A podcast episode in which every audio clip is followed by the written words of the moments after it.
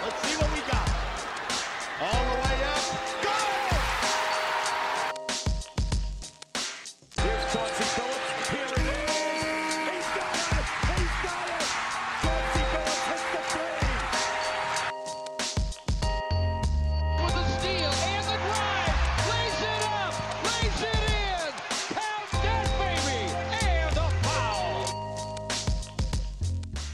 Bonjour à toutes, bonjour à tous et bienvenue dans les chroniques de Motor City. Les chroniques de Motor City, c'est votre podcast dédié à l'histoire et à la culture des trois Pistons.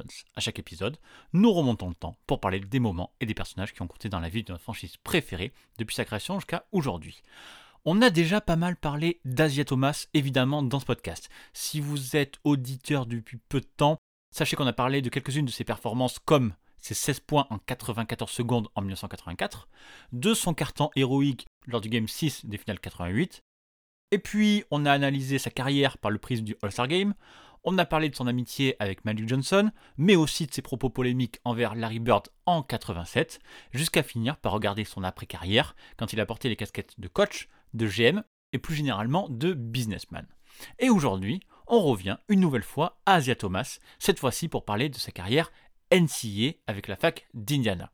Ces épisodes-là, je pense qu'ils sont très intéressants parce que vous serez d'accord avec moi pour dire qu'Asia Thomas est et restera le visage des Pistons. Alors vous pouvez avoir un autre joueur favori, vous pouvez préférer Ben Wallace ou Grant Hill par exemple, mais quand on dit Pistons, on pense Asia Thomas forcément. Il faudrait vraiment euh, qu'un joueur gagne 3 ou 4 titres d'affilée avec des 3 dans le futur pour qu'on change peut-être d'avis et encore, on dirait sûrement bah, qu'il est le successeur d'Asia Thomas, on y revient toujours. Bref, Asia étant donc le visage des Pistons et les chroniques étant dédiées à l'histoire de cette franchise, c'est assez normal de revenir régulièrement sur lui pour essayer d'illustrer toutes les facettes du personnage. Et pour comprendre comment Asia Thomas est immédiatement devenu une star en NBA et longtemps une figure mise en avant par la ligue, faut pas l'oublier, on va dire jusqu'à ce que les Bad Boys deviennent infréquentables, eh bien, il faut se tourner vers ses succès à la fac. Voilà le programme que je vous propose aujourd'hui. On va parler des deux saisons qu'a passé Thomas dans la fac d'Indiana, avec laquelle il est devenu un basketteur majeur, vainqueur du titre NCAA et élu meilleur joueur du tournoi. Ce sera là les premiers trophées majeurs au palmarès d'Asia Thomas, et ce sera capital, on le verra, pour la construction du futur leader des Bad Boys. Et puis vous allez voir, qu'il y a pas mal de choses intéressantes à raconter sur cette période de la vie d'Asia Thomas. Déjà, ben, on parle pas souvent NCA dans les chroniques, donc ça nous permettra d'aborder la manière dont les jeunes stars arrivent à l'université, le recrutement, le rôle de la famille, comment trouver le meilleur tremplin possible pour la NBA, etc. etc. Et puis, Asia Thomas à Indiana, ça nous donnera aussi l'occasion de parler d'un personnage important, son coach, le célèbre Bob Knight. Et puis aussi, pour finir, pendant cette période-là, Asia Thomas a porté le maillot de Team USA. Et là aussi, c'est un point important à aborder, puisqu'on sait que la suite sera beaucoup plus compliquée pour Azaya. Bref, on a beaucoup de choses à dire dans ce podcast. Donc c'est parti pour le sacre d'Asia Thomas avec Indiana en 1981.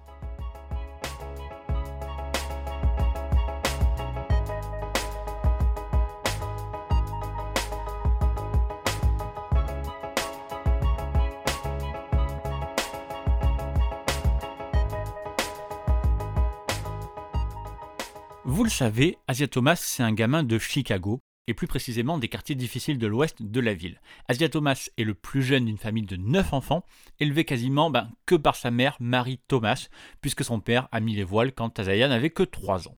Bref, à cette époque-là, si on veut résumer, la vie de la famille Thomas n'est pas évidente entre manque de place dans le domicile, qui obligeait certains enfants à dormir parfois par terre, et manque global de nourriture. En gros, on pouvait dire que la famille Thomas n'avait rien et devait en plus faire face à la violence du quartier. Par exemple, Marie Thomas expliquait qu'elle avait toujours une arme à portée de main au cas où quelqu'un voudrait s'en prendre à ses enfants. Mais malgré tout, malgré ce manque de moyens, Marie Thomas, elle a tout fait pour protéger ses enfants et particulièrement Azea Thomas. Malheureusement, certains de ses frères n'ont pas réussi à se sauver, mais lui, Asia Thomas, a toujours réussi à éviter la drogue, la violence et le crime qui ont malheureusement attrapé beaucoup de gamins de Chicago à l'époque. Et en fait, toute cette négativité, Asia Thomas va la remplacer par sa passion du basket. L'enfance de Thomas, elle se passe plutôt bien malgré les circonstances. Sa mère réussit à lui faire intégrer la Saint Joseph High School, qui est une école privée de Westchester qui se trouve à une heure du domicile des Thomas qui sont à Chicago. Donc, depuis l'enfance, Asia Thomas a montré de vraies aptitudes pour le basket, mais c'est justement à Saint-Joseph qu'il va montrer tout son potentiel en étant coaché par Jenny Pingatore, un homme qui sera très important pour la carrière de Thomas. Dès sa première année, par exemple, Saint-Joseph se qualifie pour la finale de l'État de l'Illinois. Pingatore, il sait très bien qu'il a avec Thomas un futur grand joueur, donc il va profiter de ses années de lycée pour le préparer à l'échelon supérieur. Il le prépare en tant que joueur de basket, pour qu'il ait le niveau ben, des meilleures universités, mais aussi en tant qu'homme pour l'aider à faire face à la vie d'adulte. Et arrivé à la fin de la période de lycée, Asia Thomas est effectivement l'un des jeunes joueurs les plus en vue de l'État de l'Illinois et même de tout le pays. Et c'est à ce moment-là que commence ben, la valse des recruteurs. Pendant plusieurs semaines, plusieurs scouts de grandes facs américaines débarquent chez les Thomas pour tenter de recruter Azaya. Évidemment, certains vont prendre des raccourcis. Puisque la famille d'Asia Thomas était extrêmement pauvre, évidemment et malheureusement, certains programmes ont tenté tout simplement de l'acheter. Dans une période d'extrême pauvreté pour les Thomas, qui étaient obligés par exemple de recevoir les recruteurs en pleine journée parce qu'on leur avait tout simplement coupé la lumière, ça aurait été évidemment tentant d'accepter tout cet argent, comme l'expliquait Asia Thomas des années après. Je n'oublierai jamais quand cet entraîneur est venu.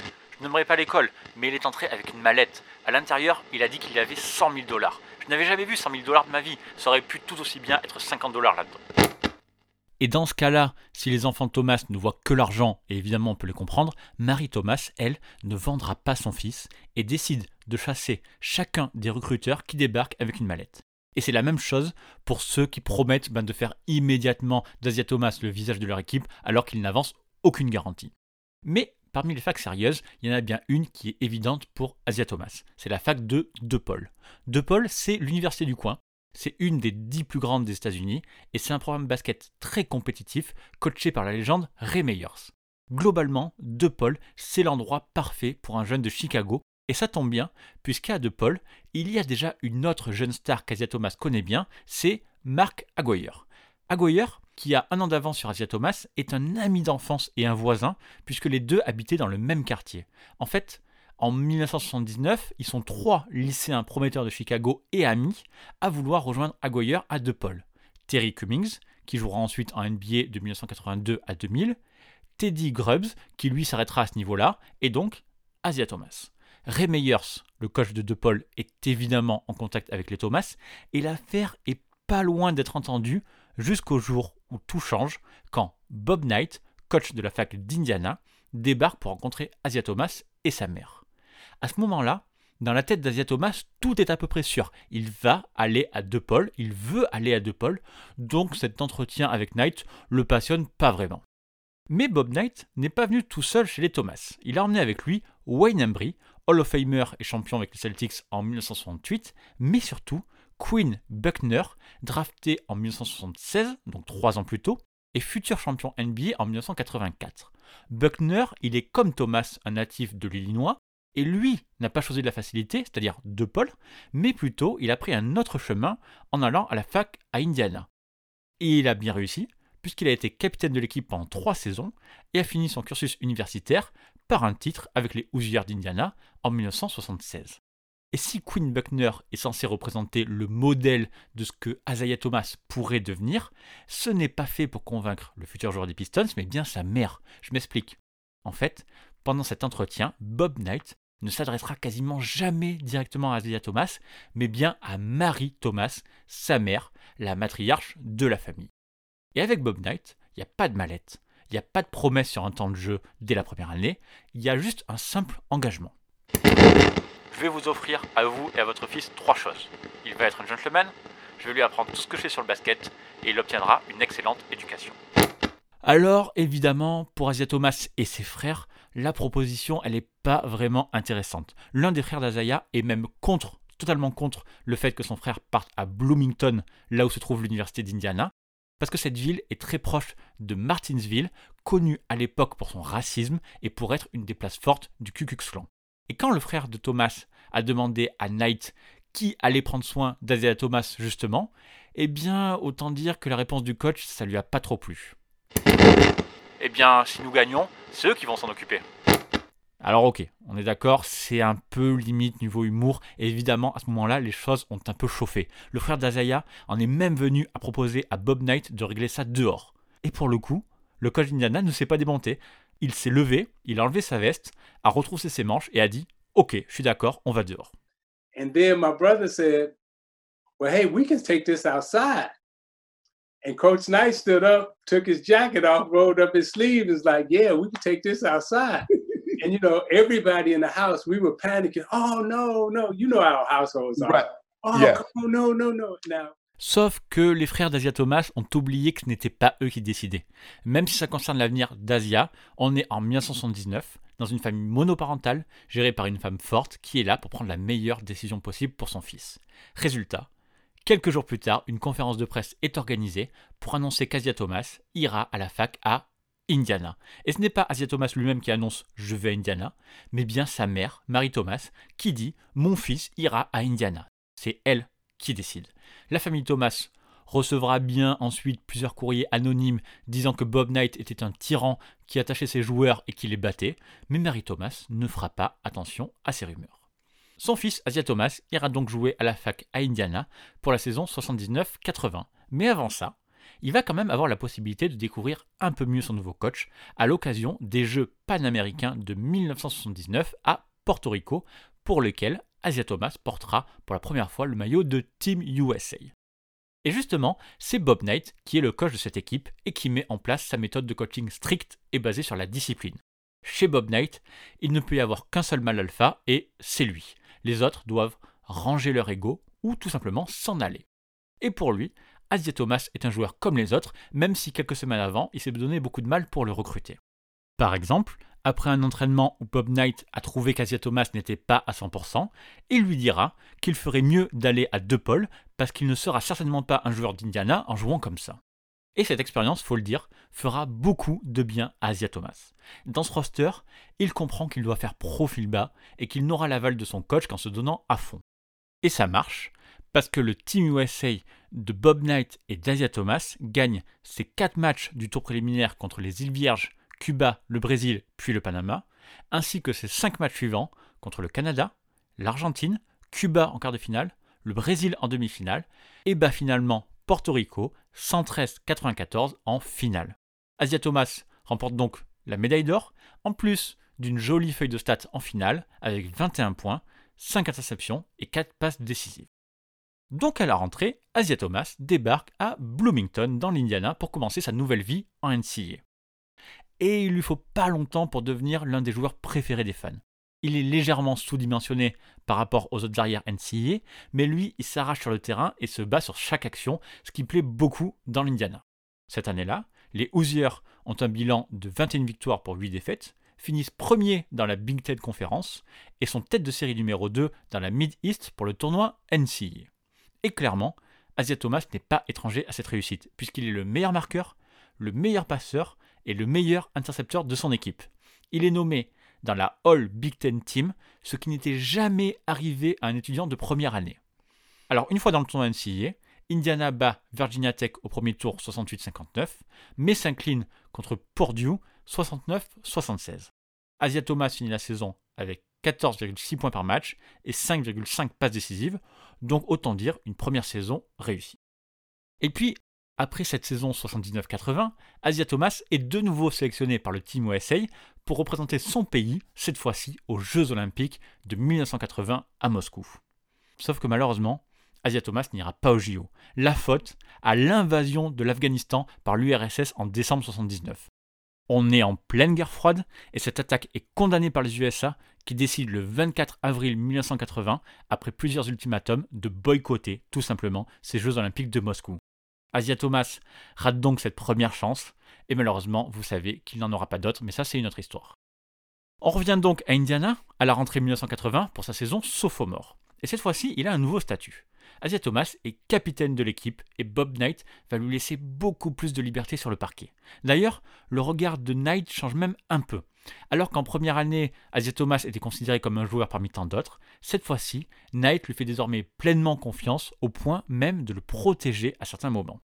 Le 31 janvier 1981, Asia Thomas se bat avec Roosevelt Barnes de Purdue, le grand rival d'Indiana. Et au lieu de punir son joueur, Bob Knight décide le lendemain de monter une conférence de presse pour diffuser une vidéo qui montre que c'est Barnes qui avait donné le premier coup. Un mois plus tard, Asia Thomas est cette fois expulsé pour avoir frappé au visage Steve Krafskin d'Iowa qui allait au panier sur un drive. Et là encore, aucune sanction, et même une défense publique de la part de Bob Knight qui estime que son joueur est trop souvent visé par les mauvais coups. Voilà. Et il faut avouer que la saison est un peu compliquée pour Indiana, ce qui explique peut-être ce traitement de faveur. Une nouvelle fois, il y a de grandes attentes pour la fac, qui a quand même de sacrés noms dans son roster, en plus d'Asia Thomas. Il y a par exemple Randy Whitman, Ray Tolbert et Jim Thomas qui seront draftés en NBA, ainsi que Landon Turner ou Ked Kitchell qui feront d'excellents joueurs universitaires. Mais Indiana commence moyennement sa saison, puis part ensuite à Honolulu jouer un tournoi nommé le Rainbow Classic. Ce voyage sera désastreux pour Indiana, qui perd d'un point en demi-finale contre le Clemson de Larry Nance, mais surtout qui va complètement déjouer contre Texas Pan American, une université de second rang, dans le dernier match de classement. Alors qu'Indiana est censé être très largement supérieur à Pan American, eh bien, ils vont se laisser marcher dessus par Kenneth Green et Curtis Glasper, deux joueurs de Pan American, qui marquent chacun 21 et 20 points pour une victoire finale de leur équipe 66-60. Immédiatement après le match, Indiana quitte Honolulu par le premier vol à 2h30 du matin, et histoire que le voyage soit vraiment pourri, eh bien la quasi-totalité des joueurs se tape une intoxication alimentaire au retour. Et une fois rentrés à la maison, la mauvaise série ne s'arrête pas, puisque les résultats restent en dents de avec deux défaites contre Iowa, dont la dernière perdue très largement 78-65, dans un match qui est pourtant capital pour la première place de la conférence. Sauf que, dans ce match, Bob Knight a quand même une révélation. D'abord, il décide de faire plusieurs ajustements dans son roster en faisant par exemple défendre son intérieur Landon Turner sur des gabarits plus petits, puis décide de laisser ses joueurs beaucoup plus libres en attaque, et particulièrement Asia Thomas. Et ça marche, puisque Indiana remporte ainsi ses 5 derniers matchs de saison régulière avec une moyenne de 13,2 points d'écart, et comme de l'autre côté, Iowa perd deux fois lors de la dernière semaine, eh bien, sur le gong, c'est bien Indiana qui remporte la Big Ten une nouvelle fois. Isaiah took it away. Isaiah Thomas breaking down the floor. Off the Kitchell inside. Lays it up and in? The media and the press and the fans got to see what kind of player he was, and, everybody realized it's the real deal. I saw him every day in practice since the beginning of school and saw those amazing things day in and day out. Place maintenant au tournoi NCAA 1981 où Indiana est tête de série numéro 3 de la Mid-East derrière DePaul et Kentucky. Indiana est donc exempté du premier match et se déplace à Dayton pour jouer Maryland au deuxième tour. Mais avant même ce match, il y a un gros retournement de situation dans la Mid-East. DePaul, tête de série numéro 1, est éliminé par Saint-Joseph 49-48 et Kentucky, tête de série numéro 2, est également éliminé par UAB 69-62. Tout d'un coup, avant même d'avoir joué, la voie se dégage pour les Hoosiers, mais d'abord, il y a Maryland à passer et c'est pas évident parce que c'est plutôt une bonne équipe. Avec tout le bazar dans la conférence, quand Maryland commence par un 8-0, on se dit que peut-être Indiana va également passer à la trappe. Mais contrairement aux autres gros, eh bien ils ne se font pas surprendre et s'imposent très très largement 99-64. Et dès le début du tournoi, le grand bonhomme de ce match, c'est bien sûr Asia Thomas, qui signe un match à 19 points et 14 passes décisives, plus aucune perte de balle. Place donc maintenant aux demi-finales, là où Indiana s'était arrêté l'an passé, et au match contre UAB, tombeur de Kentucky. Mais les leçons ont cette fois été apprises, et surtout, cette fois-ci, Indiana a aussi l'avantage de jouer à Bloomington chez eux. Dans ce match, Indiana déroule et bat UAB de 15 points 87-72. Puis, en finale régionale contre Saint-Joseph, ça sera exactement la même chose. Ils seront battus cette fois-ci de 32 points, 78-46 pour Indiana. Donc, pour la première fois depuis 1976, Indiana retrouve le Final Four et coïncidence du destin, celui-ci se jouera à Philadelphie au Spectrum Center exactement comme en 1976. Et pour le premier match, Indiana a un gros morceau à jouer avec LSU qui a remporté la région Midwest en tant que tête de série numéro 1. Eh bien ce match, Indiana va le remporter d'abord grâce à sa défense. Les ajustements de Bob Knight depuis la fin de la saison ont fait des Hoosiers une vraie machine défensive qui limite cette fois-ci LSU à seulement 49 petits points. Le joueur clé de ce match s'appelle une nouvelle fois Thomas, mais cette fois-ci ce n'est pas Asia, mais Jim Thomas, son coéquipier habituellement abonné au banc de touche. Grâce à une multitude de petites choses utiles, de la défense, des interceptions, quelques fautes provoquées, eh bien Jim Thomas permet à Indiana de ne pas trop subir malgré un nouveau début compliqué. Et avec cette défense qui tient le coup, eh bien les shooters d'Indiana ont le temps de se remettre en confiance et l'université déroule ensuite pour une victoire 67-49. Les Hoosiers d'Asia Thomas sont donc en finale NCA, une finale qui les oppose à la grande fac de North Carolina menée par les futurs joueurs NBA Al Wood, Sam Perkins, mais aussi et surtout James Worthy. Cette finale est immédiatement appelée la finale des entraîneurs, puisque Bob Knight est opposé au légendaire Dean Smith, coach de North Carolina pendant 36 ans au total, formateur de légendes du jeu, dont évidemment le plus célèbre, Michael Jordan. Sauf que cette finale va complètement passer au second plan. Juste avant la finale prévue le 30 mars, un événement d'une ampleur nationale, voire même internationale, va totalement éclipser ce match. Ce 30 mars 1981, juste avant 14h30, Ronald Reagan, président des États-Unis, se fait tirer dessus en quittant l'hôtel Hilton de Washington après un discours devant la Fédération américaine du travail. Cet après-midi-là, John Warnock Hinckley, le tireur, sort de la foule qui attendait le président et tire les six balles de son revolver. Quatre personnes seront touchées. Le porte-parole de la Maison Blanche, James Brady, le policier Thomas Delahanty, le garde du corps Tim McCarthy et enfin Ronald Reagan lui-même, touché au flanc gauche. Le président sera amené rapidement à l'hôpital universitaire George Washington où les médecins constatent une perforation du poumon et plusieurs hémorragies internes. Il faudra une opération pour retirer la balle et une transfusion sanguine de 8 poches de sang pour sauver en fin de journée le président. Mais tout ça, évidemment, personne ne le sait vraiment durant les premières heures qui suivent l'attaque. Dès le premier coup de feu, les chaînes d'infos tournent en boucle en parlant de cette tentative d'assassinat. Et pour la NCA, bah, qui joue son dernier match le soir même, il faut quand même prendre une décision, jouer ou ne pas jouer. À titre de comparaison, 18 ans plus tôt, après l'assassinat de John Kennedy, la NFL avait quand même joué ses matchs du week-end et très logiquement, ils avaient été beaucoup critiqués. Alors du côté d'Indiana, tant qu'on n'a pas la réponse, on essaye de pas trop y penser. Bob Knight bloque l'accès à la télévision à tous ses joueurs et tout le monde continue sa routine d'avant-match. Surtout, le mot d'ordre, c'est de ne pas imaginer que le match pourrait être annulé. Le staff ne dit donc pas à ses joueurs que la NCA attend le dernier moment pour décider, et les joueurs globalement sont persuadés que le match va avoir lieu. Repas d'avant-match, trajet jusqu'au Spectrum, préparation dans les vestiaires, et puis finalement, Indiana reçoit un peu avant le match le feu vert. Le match se jouera.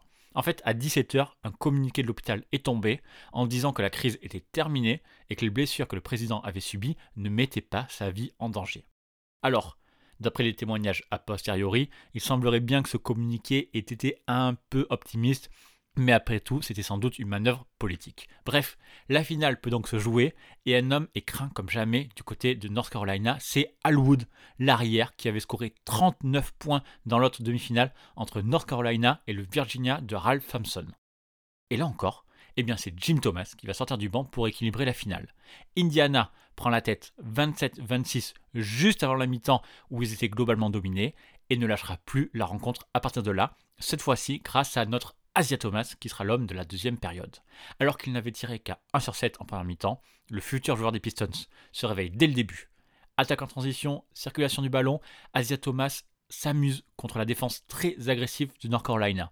Quasiment tous les ballons passent par lui en deuxième mi-temps, et comme tout lui réussit, eh bien ça devient tout de suite très déséquilibré.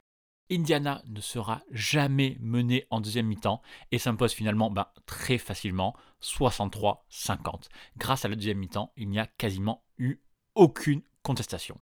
Asia Thomas est champion NCAA et termine avec 23 points, 5 passes et 4 interceptions, ce qui lui vaut d'être nommé Most Outstanding Player, c'est-à-dire meilleur joueur du tournoi NCAA.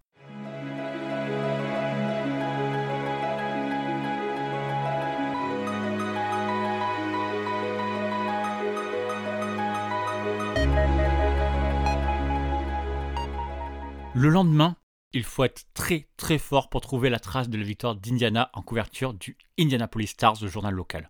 Évidemment, bien sûr, c'est la tentative d'assassinat de Reagan qui fait la une, et l'article ben, Indiana champion NCAA est relégué page 19. En revanche, une fois de retour à Bloomington, c'est tout le campus entier qui rend hommage à son équipe de basket en organisant une célébration dans une salle comble.